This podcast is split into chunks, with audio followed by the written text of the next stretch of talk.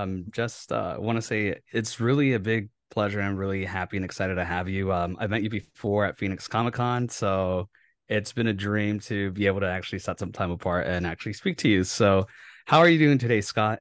I'm great. I'm good. I'm uh I was saying I'm like in between kid pickups and drop offs and a Yankee game, even though they suck. And it's a uh, it's a crazy summer. It's very like like I have like a ton of work I'm really excited about and some projects that are some of the biggest things and most challenging and ambitious stuff I've ever tried. And then also like the most dadding I've ever done in one summer with three three boys with the little guy now four and old enough to like you know want to do activities like trampoline parks and all of that kind of stuff so it's it's a it's a wonderfully intense and chaotic summer oh i can only imagine um how is that though uh juggling you know writing multiple comics working on multiple projects and being a, a full-time father as well?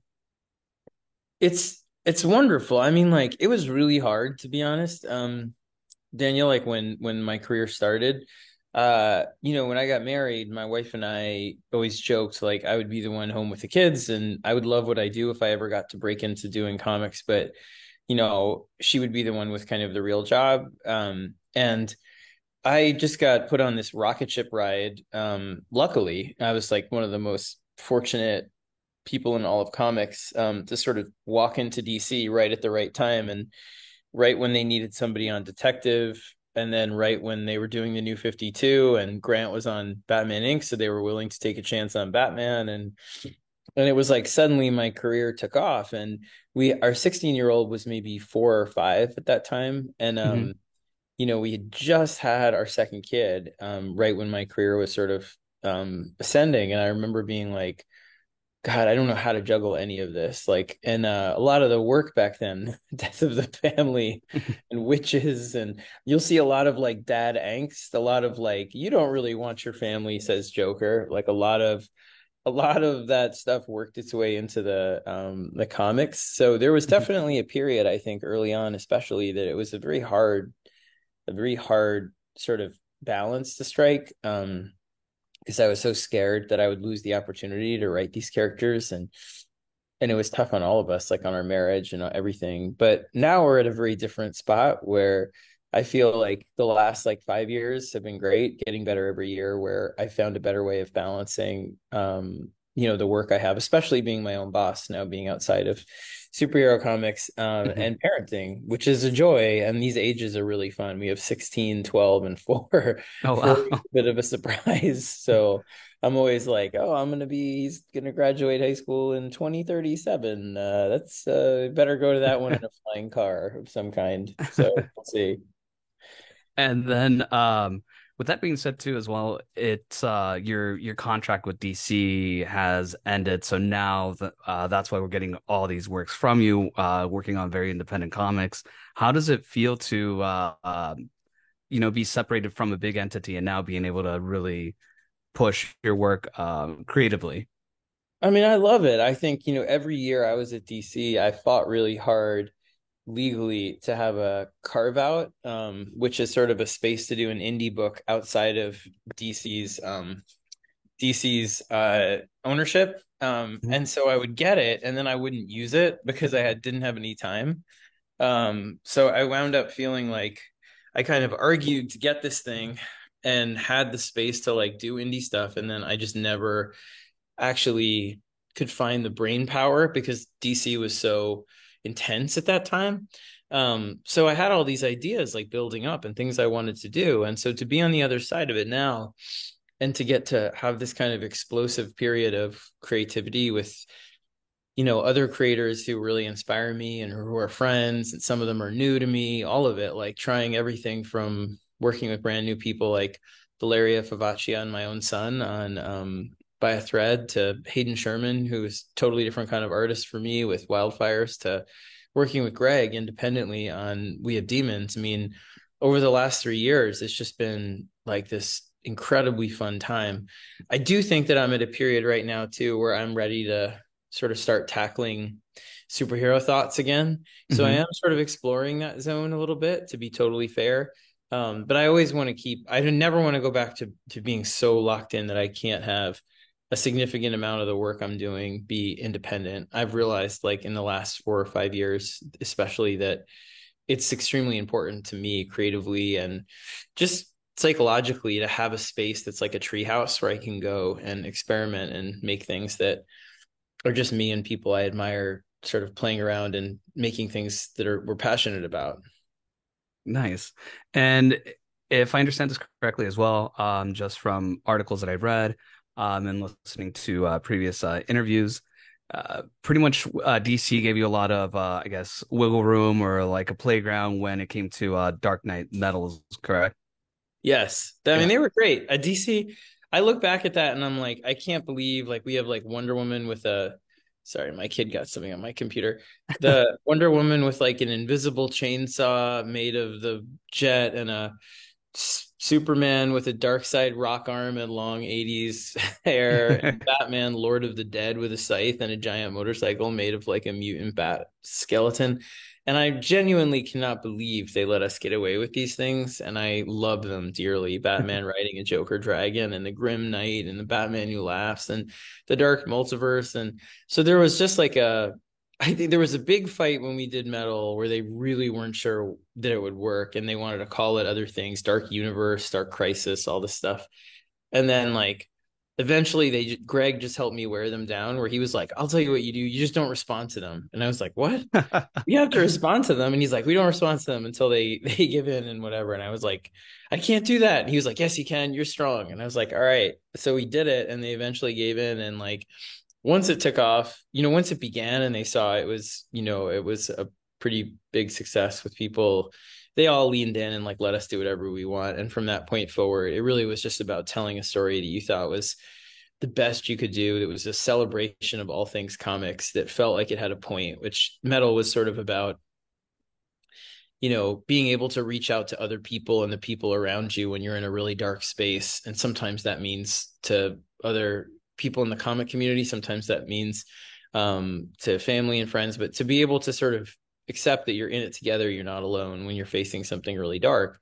And then death metal was even bigger where it was like it was about comics at a time when the pandemic was hitting and everything seemed to be shutting down and people were fighting this big culture war about is comics too conservative? Is comics too woke? All of that stuff. And it was like we're all in it together. And if you've ever loved a comic, you're a comic fan, and every story matters. And that's what Wonder Woman was proving in that story. So there were things that meant a lot to us that we really believed in, but there was also like a energy on it that was just like the most fun ever, where you were just like any crazy thing you could think of that you felt fit the story appropriately was fair game for any creator involved. So there were, you know, it was it was a blast. And working with Josh Williamson and James Tynion, you know, on those things was just a special moment. They would come to my house here with, because we had just had Quinn actually for death metal. We had had our four year old and DC because oh, wow. I couldn't really travel out to the West Coast at that time, and it was just around the, you know around the pandemic.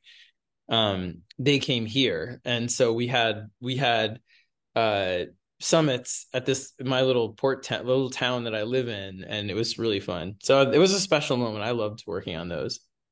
Nice. And from my understanding as well is um previously prior to the new 52 uh you did a little bit of batman uh skeleton key being one of the uh you know short stories. I think it was like a two or three comic run which i loved by the way. Thank you. Uh turning commissioner gordon's son into a villain was awesome. Um but with that being said, how intimidating intimidating was it stepping into the spotlight, writing for the new 52 when a lot of fans gave DC and gave you a lot of pushback, just saying that you weren't too familiar with oh, uh, yeah. Batman as a whole? Oh, I would have too. There was no bigger critic of me than me. Believe me, I was like, "Who is this guy? Why is he on Batman? He doesn't deserve it." That there's nothing you could have said online that I wasn't like saying to myself worse in my head.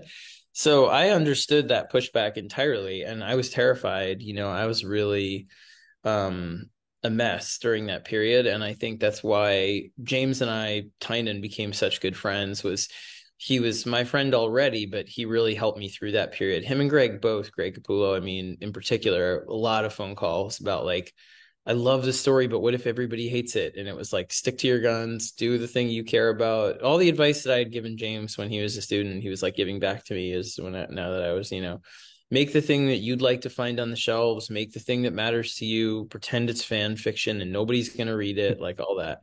So um, it was really scary. I mean, I was like terrified. I had the image in my head always was they were like, we think it's going to sell like 150,000 copies the first one. And I remember being like, that's like four Yankee stadiums about, I think, or three Yankee stadiums. Whoa. And I just like pictured like three stadiums stacked on top of each other and like me full and like me on the pitcher's mound, like reading the comic over a microphone to them. And all of them just being like, ooh, you know, like just like pull the roar of that and being like, oh my God, this is gonna be me. But um it was, you know, again, I just felt it was a really weird mix of emotions because it was like my dream job, but I also felt completely unqualified for it. Where it was like I should have I always thought like, well, I'd be working 10 years in comics before I'd ever get to touch anything Batman if I was lucky, maybe a short story. So to be in one year and then be on the book and then to have the book be number one it was just a whole i mean it was like it was, I, I i do wish that i could go back in time and do it over because i didn't get to enjoy it i think is part of it like i was so scared and nervous that those first few months especially i mean i i couldn't look up and see that anyone was reading it because if i did it would scare me to death i had to just be like you know so that's the only reason i wouldn't change anything i did i just wish i could go back and kind of maybe like take it in a little more and enjoy mm-hmm. it as opposed to being like ah all the time. Well, just know you did a great job because uh, you have a lot of fans because of that oh, work, and it was you. such a great run through issue one through the ending of, of uh, issue. Oh god, and I like, have a collection. Yeah, 52, I think, or 50, 52. Yeah, yeah, it was pretty. Yeah, somewhere around there, 51 or 52. Yeah, so I loved it. So when I heard that you were coming back to write Batman for uh for metal, I was like, oh yeah, I need to pick it up. Uh, you know, I also fell in love with uh, American Vampire, so that was also a oh, great oh, story. Um, even though I had a short run of only 20 issues, which kind of broke my heart. oh no. American Vampire is longer. It's like uh, it has two big two big cycles or three big cycles, but it, it probably totals out at about 50 issues total. I remember it coming back as well in 2020, so that's kind of and that yeah. was a little bit shorter, wasn't it? Yeah, they were. It had like one cycle that was about the first big one was about twenty five to thirty issues. The second one was three, two to three arcs, so it was another eleven or twelve issues, and then the last one was eleven issues total. So it was sort of all together, probably evens out close to about fifty issues. Okay, worth of material, but we'd love to bring it back too. We just wanted to kind of like close that version of it for a while, and then mm-hmm. we could always reopen it in the present. We keep talking about so nice. The other thing too is uh, how did uh, DC or how did you actually end up getting partnered with uh, Greg Capullo? That was totally them. I mean, I was aware of Greg from Spawn and was a fan of his stuff, but I thought that I was going to still be with Jock when we did New Fifty Two. That was like my whole. It was going to be Dick Grayson and it was going to be Jock and it was going to be a continuation of what we had done on the Black Mirror. So I was like, okay, I think I can do it. And then they were like, well, it's not Dick Grayson, it's Bruce Wayne. And I was like, oh my God, that's scary. okay, maybe I can do this. It's Batman number 700 and whatever. And they were like, no, it's going to be Batman number one. And I was like, Bruce Wayne, Batman number one. And they were like, and we have an artist we really want to pair you with. We want somebody who has like a lot of muscle in comics. And, you know, do you know Greg Capullo? And I was like, I've never met him, but I know his stuff. I love it. But like, Jock, like Greg Capullo could not be like further apart from each other in art styles.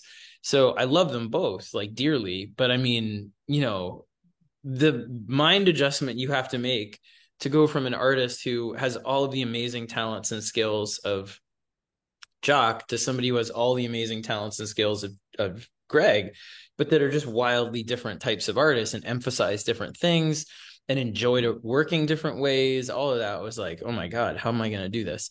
So we didn't get along at all when we first met because I was like used to working with oh, artists who put up with a lot of like didn't really they were very laid back and like they mm-hmm. liked working from full script and i was like super nervous about full script because it was the only way i felt i had any control and i didn't understand sort of the most important lesson i think as a comic book writer which i'm very grateful to greg for teaching me which is that you have to adjust to whoever you're with as much as you can to make sure you're you're letting them shine and if that means trying to change the way you write in terms of not doing full script doing a little bit more outline whatever however far you can go do that to make sure that they feel like they're going to give their best And mm-hmm. Greg taught me that over the course of the first six or seven months on Batman. I started to learn it more and more. And it really was a became a wonderful obviously relationship i text with greg every day i was just texting with him before you before we nice. got out joking around sending like memes and shit back and forth so i love him and i miss him and we talk all the time and i'm, I'm going to work with him until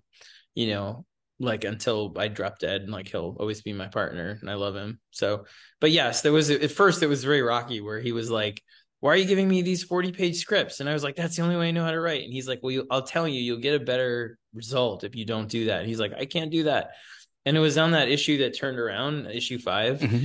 that that's where I first like let go and was like, you know what, on this, in this May, maze thing, hey, in this maze thing, like maybe you just do whatever you want to do and uh, see if you can kind of convey a sense of, you know, disorientation. And then he came up with that idea to flip the book and I was like, oh yeah, I gotta start letting this guy go crazy and stop controlling everything. that is awesome. So that's how that panel, yeah, that full page panel came to be awesome. I love it. Yeah, and and also uh, just last thing, and then we can move on.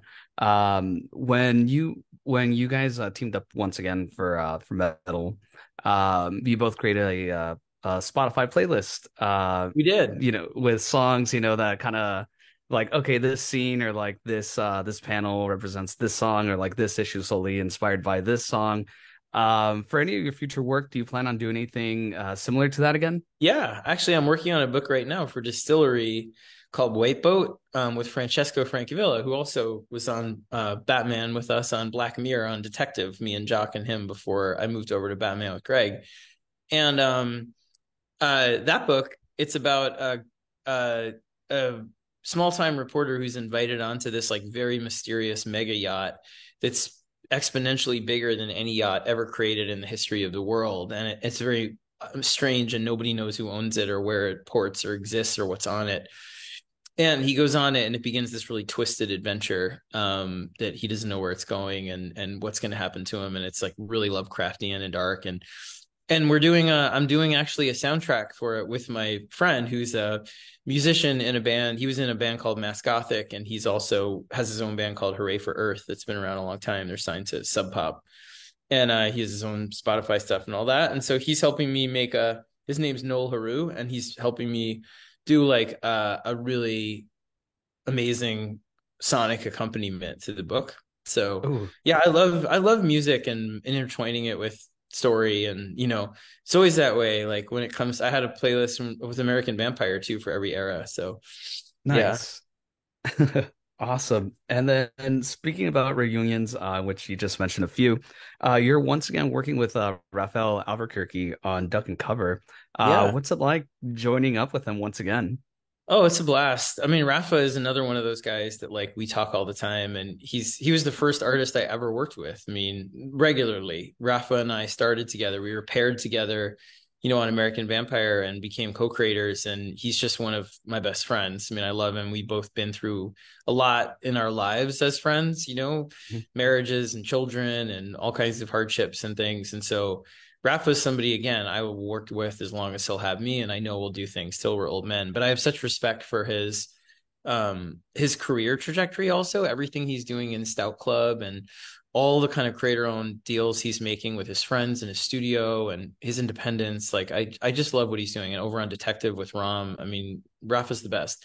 The um book though i think what's a lot of fun about it is that it's it's like a it takes all the things that we love both of us. We have really similar tastes. It's like a venn diagram perfect overlap of like you know uh americana horror history pulp like soapy you know action and drama and all the kind of stuff that we brought to american vampire and then sort of mixes it up to make something new that has the same sort of feel but is very different. So Duck and Cover is about a um, a bunch of kids in 1955 who hide under their desks when Russia attacks us with nuclear weapons and miraculously they survive like the old um, public service announcement said hide under your desk like the turtle bert and you'll be fine. And then they are and they don't know why that happened. And all of a sudden the russians invade with these very strange machines and robots and they don't know what's happening. And it becomes this bigger and bigger conspiracy and mystery where these teenagers in 1955 kind of have to figure out what what happened to the world they know and how to save it.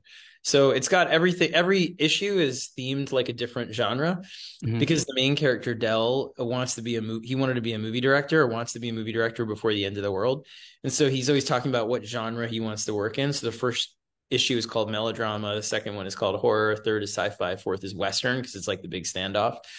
So um, I love it. It's like one of the books I'm proudest of in the whole last couple years, and we're having a blast. I'm just finishing it right now, the first arc of it. I'm writing the fourth issue now. So uh yeah, it's it's one of my faves and I love it.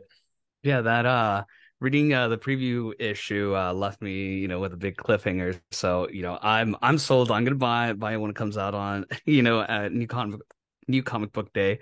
Uh so yeah, love the writing, uh love the pacing and the art as well. That really sold it. Uh, but I do have it's kind of silly, but did you uh watch Duck and Cover with Bert the Turtle? I did. Uh, for research purposes. Okay. I did. It's in there. Like we use the yeah. actual language and we use the um, images from it. So in the fourth issue, you'll see too, they mash it back up and use it again. But I did watch all those. Yeah. Yeah, because I uh I watched a little bit of the clip uh, when I was reading the comic, and I was like, huh. I was like, they're kind of like frame for frame. And I was like, you know, drawn a little bit differently, but I was like, huh like yeah. these things match up. it's crazy they did that. I mean, it was. I mean, I, I I think they meant like hide under your desk, not because they think your desk will protect you, but because an atomic blast will come through the window, so that you're hiding under your desk to protect against the debris. Um, again, like you're not you're not going to be okay if there's an atomic blast like that close to you. But that said, uh, it makes more sense when they explain it that way. But in the actual PSA, it sounds insane. Where it's like, be like a turtle, hide in your shell under your desk, and you'll be fine. And it's just like, so it it has a level of campiness and you know just complete sort of apocalyptic lunacy that felt like we just wanted to put it in there. Gotcha. And I mean, what a what a time to release this book as well because Oppenheimer, you know, is out yeah. as well, and it's covering that, so it just kind of fit in pretty well as well. it is. I think there's a lot of reexamination of like quintessential American moments right now, just because we're at a really interesting and weird inflection point where we're so divided, and people have live in completely different realities about who we are and who we want to be, and I think it's leading to a lot of like look backs at moments that sort of changed us and, and made us think of ourselves differently, good and bad. And so it's definitely a book that's invested in that kind of process about the the reason that we wanted to do it is it's the 50s in particular um, are a moment when there's a big battle going on between I think young people who are progressive and want to want things to be different generally like not only young people but there's you know people want uh, the end to segregation and they want equal rights for women and all these things that people are pushing against. And then there's also this tremendous push backwards towards you know again racial segregation there's fear of communism there's like conspiracy theories. And so it's a moment that felt that the book is about that. It's about kids having to reckon with this kind of um, the the fall of the world that their parents made and deciding how they're going to do something to make something better on the other side and whether or not they're going to be brave or kind of hide in a bunker. And so that's kind of what the story is about. And i think that you find echoes in history for moments that you're in now. And i do think that there's a big correlation between moments in the 40s and the 50s when we sort of became a version of ourselves that solidified in our imagination this is who we are um, and now when we're at a moment when i think we're really lost as to how we think of ourselves and we're looking for that kind of concretization of like this is what america is or who we are who we want to be. So i think that's you know again i that's it's a it feels maybe it's one of the reasons i love writing indie stuff right now is that it's it's a moment that's asking i feel like we're asking all these questions that force us to look back at a lot of stuff that i've always really loved you know like the 20th century um, um, pivotal moments, but earlier than that, like questions about surviving, you know, cataclysmic events and all of it. So it feels like a really potent moment to be a storyteller right now, and I love it. Yeah, and definitely um, with doing indie comics, you can sort of uh, push that boundary or push the envelope that you can't really do on mainstream comics as of now. Yeah. So that's another thing, something I really do appreciate about this book as well. Yeah, um, thank you. Yeah. Um, and then it also ties into with, you know, with everything going uh, across the pond, you know, Ukraine. Is there going to be nuclear war? That's been going on yeah. for at least the past six months, you know. but um, I do want to go ahead and just uh, say this as well. Uh, once the bombs dropped in in the book, I was picturing, you know, more Red Dawn, you know, Wolverine sort of thing. Yeah. Oh, that's then... in it.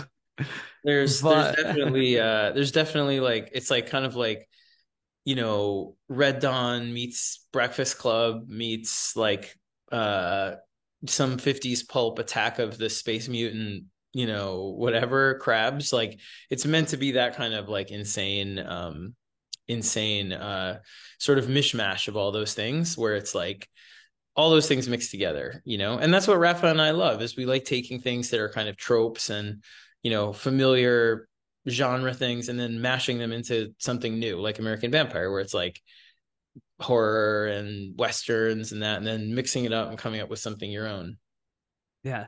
Um and we're um um uh, running almost out of time. Uh, so one last question about about duck and cover is uh dell mentions that uh you know he always sees the dog whenever he starts losing faith starts losing hope things are getting yeah. a little bit dark always sees a dog that you know attacked him um and then yeah. the final panel right before it says next issue horror uh, will the dog play more of a more of a role in upcoming issues and not just the yeah. next one? Yes, the dog is in the last issue in a big way. Um, but the idea is supposed to be the dog for him, his character, really it represents something that says, you know, is all of the sort of terrible, regressive, and really ugly and cruel sort of uh strains in American society. You know, he's a young black um, man in like the 1950s and who has a lot of ambitions and a lot of things standing in his way some of which are systemic and some of which are just really human ugliness and so the dog is the kind of personification or the the um, whatever you'd say is for an animal the anthropomorphization or whatever of like all of those things um, so it is almost like the final boss in some ways without giving away sure. too much but it represents something for all the kids. I think it's also all the ugliness and the the kind of challenges of a of kind of of the things that came before that didn't work and say you can't do this and you're not going to make it and you know all it's all those it's the ghost of everything from before in a bad way and so for me like that the it has a kind of metaphorical presence but it's also like a monster it's it becomes like 50 feet tall so it's like a big wow it's a big thing. Yeah, it's like a big monster kaiju dog. so end. so Pennywise, but in a hellhound form. yes, exactly. That's exactly. We call it the hellhound in our shorthand to each other, me and Rafael. So it is very much that. Yeah, you you hit it right on the head. Nice. And uh Duck and Cover issue number one is available on Comixology. Yeah. Um also uh Devil's Cut number one from Distil- uh, DSTLRY will be available at our local comic book shops on the 30th. Um, before we start doing more plugs, uh, what can you tell us about Devil's Cut number one? Oh, it's or the great. story as I a mean, whole. Yeah, DSTLRY. Well, DSTLRY as a whole, what I love about it is like, you know, the trajectory of my career has been essentially just doing licensed stuff, like doing Marvel and DC, and then starting to branch out and do a little bit with witches and that stuff. American Vampire first within DC, then witches outside, a truly independent book for me outside of Vertigo, and then starting to do a l- little bit more until finally like the last couple years i've been able to do a lot of indie books and then set up my own imprint with best jackett where i can not only do my books but um, try to help other people do some books like with the idw line with dark spaces. And so the natural progression was like when chip and david and the people at DSTLRY came and said listen we want to start a publishing um, house uh, you know our publisher where the creators actually have a stake in the company and own shares of the company together and it will be you and James Tynion and Jock and Becky Cloonan and you know Jamie McKelvey and Mirka Andolfo and all these people that I love and know really well and feel like I would bet on them in a second on anything they do. It was like, yeah, that's that's the perfect next step. So um, they're a wonderful place. They're like really creator friendly. They're giving us format that really lets the art and the story shine. And you know, we're betting on each other is the way it feels. You know, for the direct market, it's really fun. So the Devil's Cut is like a is almost like a preview book where it's like each it's like each of us doing kind of a trailer, a short story that hints at some of the things we're going to be working on there. Uh, mine is like a, almost like a trailer for this the book I was telling you about, White Boat, that I'm doing with Francesco Francavilla. So uh, yeah, I hope you guys check it out. It's a beautiful book. It's awesome, and um, I just want to say thank you again, like to you guys, but everybody out there who's been so supportive of me you know, both when I was at DC and now like doing my own stuff. I mean, I I was hopeful that it would go well, but the fact that it's gone as well as it has is just like blown me away and I I just can't thank you enough. I wake up every day like feeling lucky to have this job and I promise like I will always do my best to try and earn earn the support. So I'm very proud of the things coming up from Duck and Cover to White Boat to stuff I can't talk about yet, but all of yeah. it all of it in the mix. I'm I'm very very grateful to you guys. Awesome, man. I'm glad to be able to actually live and be able to read all of that. Also, um, just want to say congratulations on Barnstorm, uh, Barnstormers. Oh, yeah. And then uh, lastly, want to go ahead and say Night of the Ghoul went to print with Dark Horse Comics. The trade just printed on July 5th, so you can also go ahead and grab that. Uh, lastly, uh, any any conventions uh, that you are doing or any social media handles where we can follow you uh, that you'd like to throw out there? Oh yeah, sure. I'm on Twitter still, even as it all falls apart. Like uh, it's S Snyder one eight three five. It's Elvis's birthday. It's January so one eight January eighth, nineteen thirty five. I'm a big Elvis fan, as you can see. Anyway, nice. The, so like uh that's my Twitter handle, and it's the same on Instagram.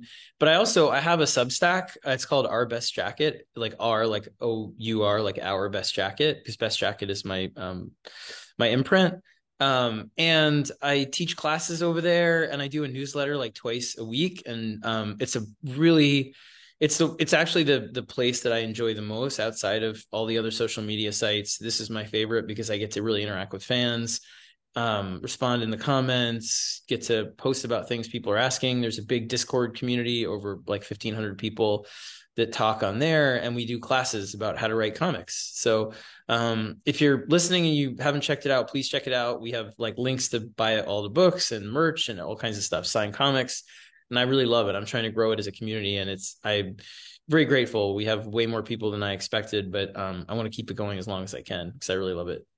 Awesome all right. Well, I uh, just want to say thank you so much for your time. I do appreciate it. This was a fun conversation. Um, and I hope that you enjoy the rest of your day and looking forward to your uh, new projects and uh, your your books. Yeah, thank you, Daniel. I really appreciate it. This was really fun. Yeah, you're welcome. Thank you, Scott. Bye bye. Take care, guys. Bye.